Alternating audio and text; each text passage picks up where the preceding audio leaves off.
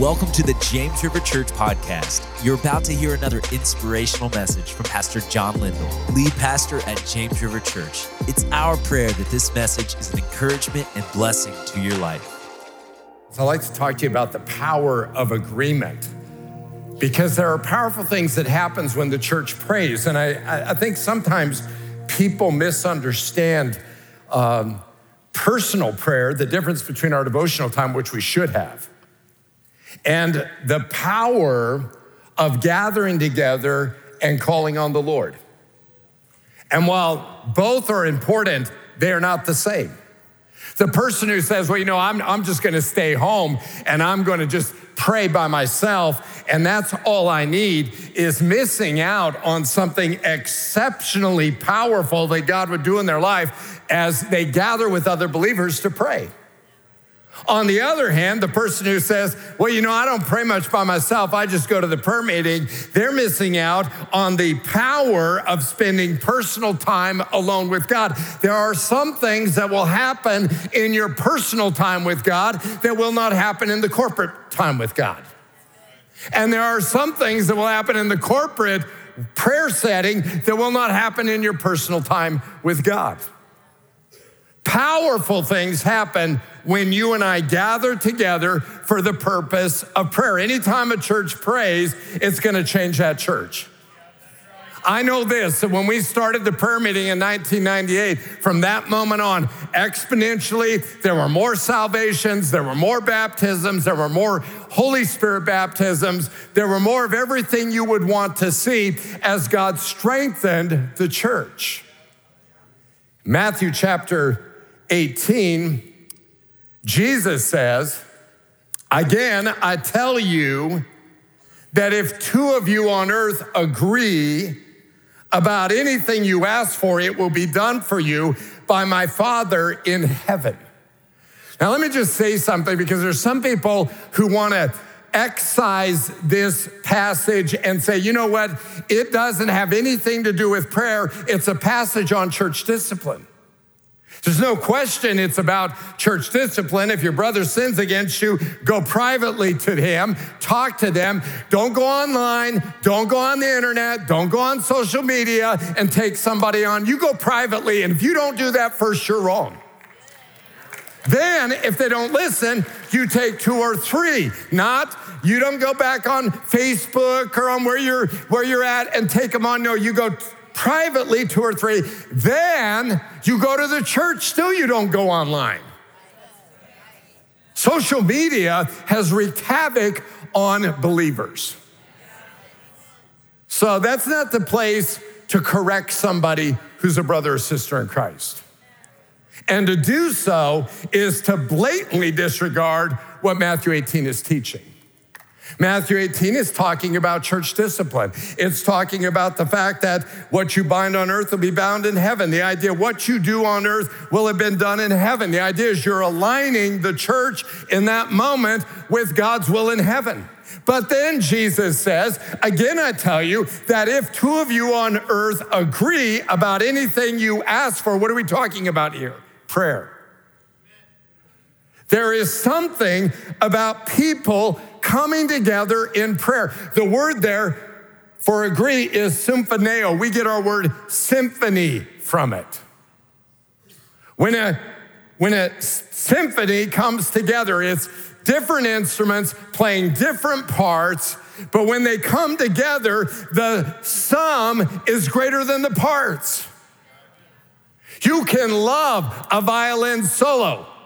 And as beautiful as that is, there is something powerful about the whole symphony playing together.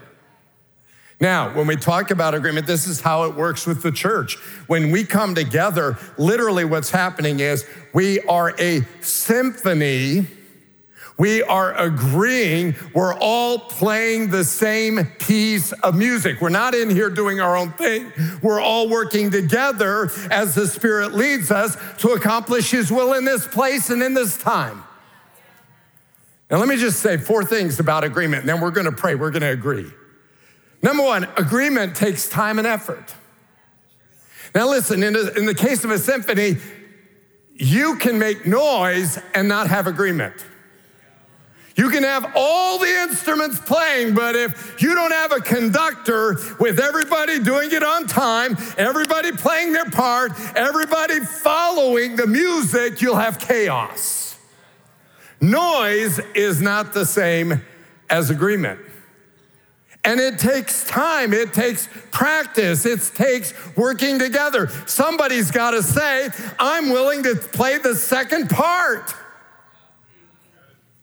Nobody maybe wants to play third French horn, but it's necessary. And what you're doing in an orchestra is you're saying, I am going to set aside my personal desire and preference for the sake of what's created when together we work in agreement. I'm in agreement. This time of year, there's a lot of weddings. Couples are standing on the platform. It's my observation that the dating and love has only taken a few months. But the agreement, that's going to take some years. You're going to have to work at it. You're going to have to decide what's important. You're going to have to decide what hill you're going to die on, and hopefully you don't choose to die on very many. You're going to have to decide for the sake of agreement that you're going to prefer your mate above yourself. And you're going to have those discussions along the way. You didn't put the toilet seat down. You don't pick up after yourself. You don't cook as much as I thought. You don't help with the kids like I thought. Agreement. It takes time and effort. When you and I are coming into agreement, what we're saying is, I'm willing to set aside some of me for the sake of us. When we come into the prayer meeting, what we're saying is, we're saying, I care about the body, and while I have needs, I'm going to set aside what I need for the sake of what God is calling us to pray about, knowing that as I do that, powerful things are going to happen, and along the way, God will take care of me. Agreement means I'm going to be less self-centered in my prayer time and more God-centered. It means I'm going to pray about others' needs like they were my own. Agreement takes time. It takes effort. Agreement is not like a passing thought, oh, I agree with you. Agreement is more of a conviction. When people come together in agreement, what you're saying is, you're saying, I've heard the word, I've heard the need, I know God's will, and I sense the power of the Spirit, and I'm joining in, I'm agreeing with what God is doing in a place. Jesus says in Matthew chapter 18, again, I tell you that if two of you on earth agree. I mean, it doesn't take a lot, but the more people you have, the more you'll see God do. The more people in a church that pray, the more you're going to see God do in that church. And it takes time to come into agreement. Think of it in Acts chapter 2 and verse 1. When the day of Pentecost arrived, they were all together in one place. They were all in one accord. Now, let me just say, they weren't waiting 10 days for the Spirit to come. It took 10 days to come into one accord. It took 10 days to get into agreement. And think of it, they've been with Jesus for 3 years. Acts chapter 2 and verse 1, when the day of Pentecost arrived, they were all together in one place. They had in the Greek, it's homothumadon is the word. Homo meaning the same, thumadon meaning temperature. They had the same spiritual temperature. They had the same spiritual passion. They were all like-minded. They were committed to the same things. And that takes time. It took them 10 days of just simply waiting on the Lord. Powerful things happen when the church comes together in agreement. I would say this, when we started the prayer meeting, it starts off with a bang, but then after you get going a few weeks and months, it gets more difficult. And the reason why is because everybody's got to learn to set aside their preferences and to set aside what they need for the sake of what everybody needs. And as people do that and catch on to that, they see God do powerful things, both in the place and in their life. The second thing I want you to notice is agreement brings God's power. Now look at it, Acts chapter 2, verse 1. When the day of Pentecost arrived, they were all together in one place. They achieved agreement.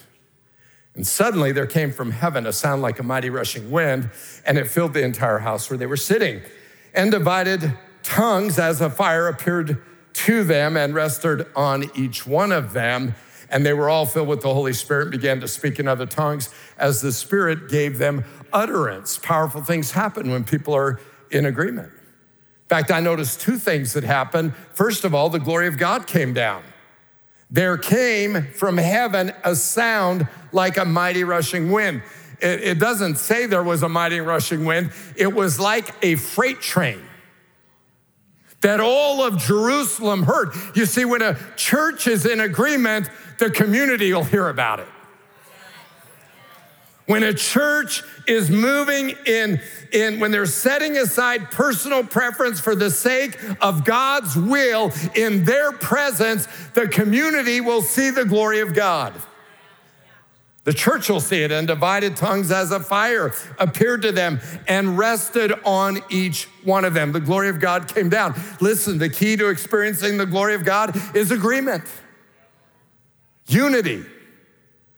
Second, they were filled with the Holy Spirit. They were all filled with the Holy Spirit. When we pray in agreement, the power of God's going to come down. In fact, I would suggest to you that agreement multiplies the power of God significantly. Moses in Genesis 32 is praying this prayer for Israel, and he says, if only they would understand that one can send 1,000 to flight, but two can send. Now you would think if one sends 1,000, two does what? Sends 2,000. You would think that if there are two, then it's double the impact, but that's not what it says. If only they'd understand, one can send 1,000 to flight, two can send 10,000. You get two people, suddenly you have 10 times the impact. Think of it in a room like this. The impact, the increase of God's power and God's working when you and I come together. This is why the prayer meeting is so important. This is why it's good for us to gather together, because agreement is the point of power. Third, it's the point of blessing.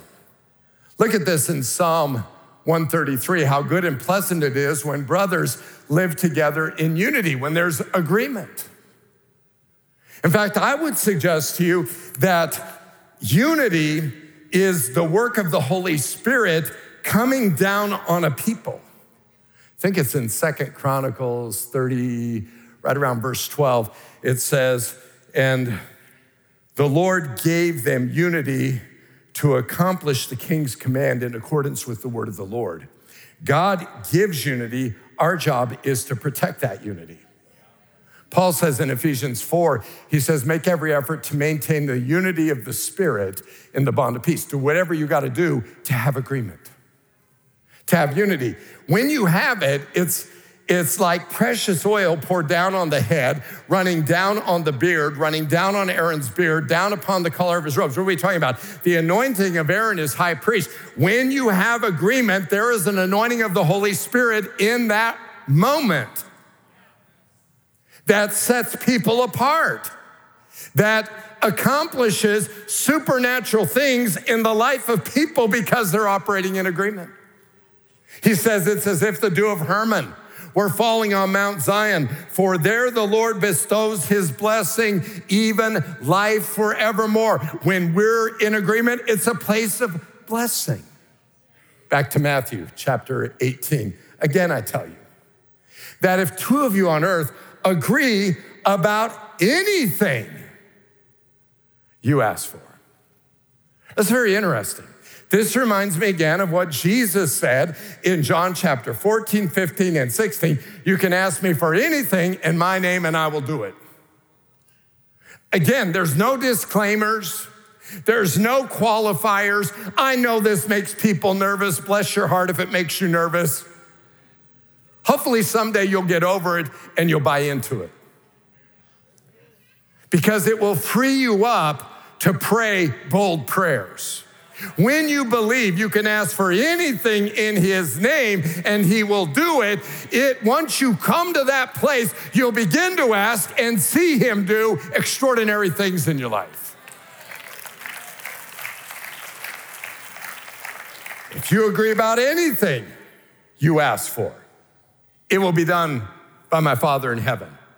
Listen, we've seen this as a church. Remember when we used to do the I Love America, and we'd pray over the weather, and what would happen is year after year, we'd watch storm fronts move and part, and things would happen. And one year, I remember one of the secular radio stations had a reporter right out at the overpass right before the land, and it was raining on one side of the overpass and was dry on the other, and he was talking about how freaky it was, and then it prompted a discussion, can prayer really change the weather? The answer is yes.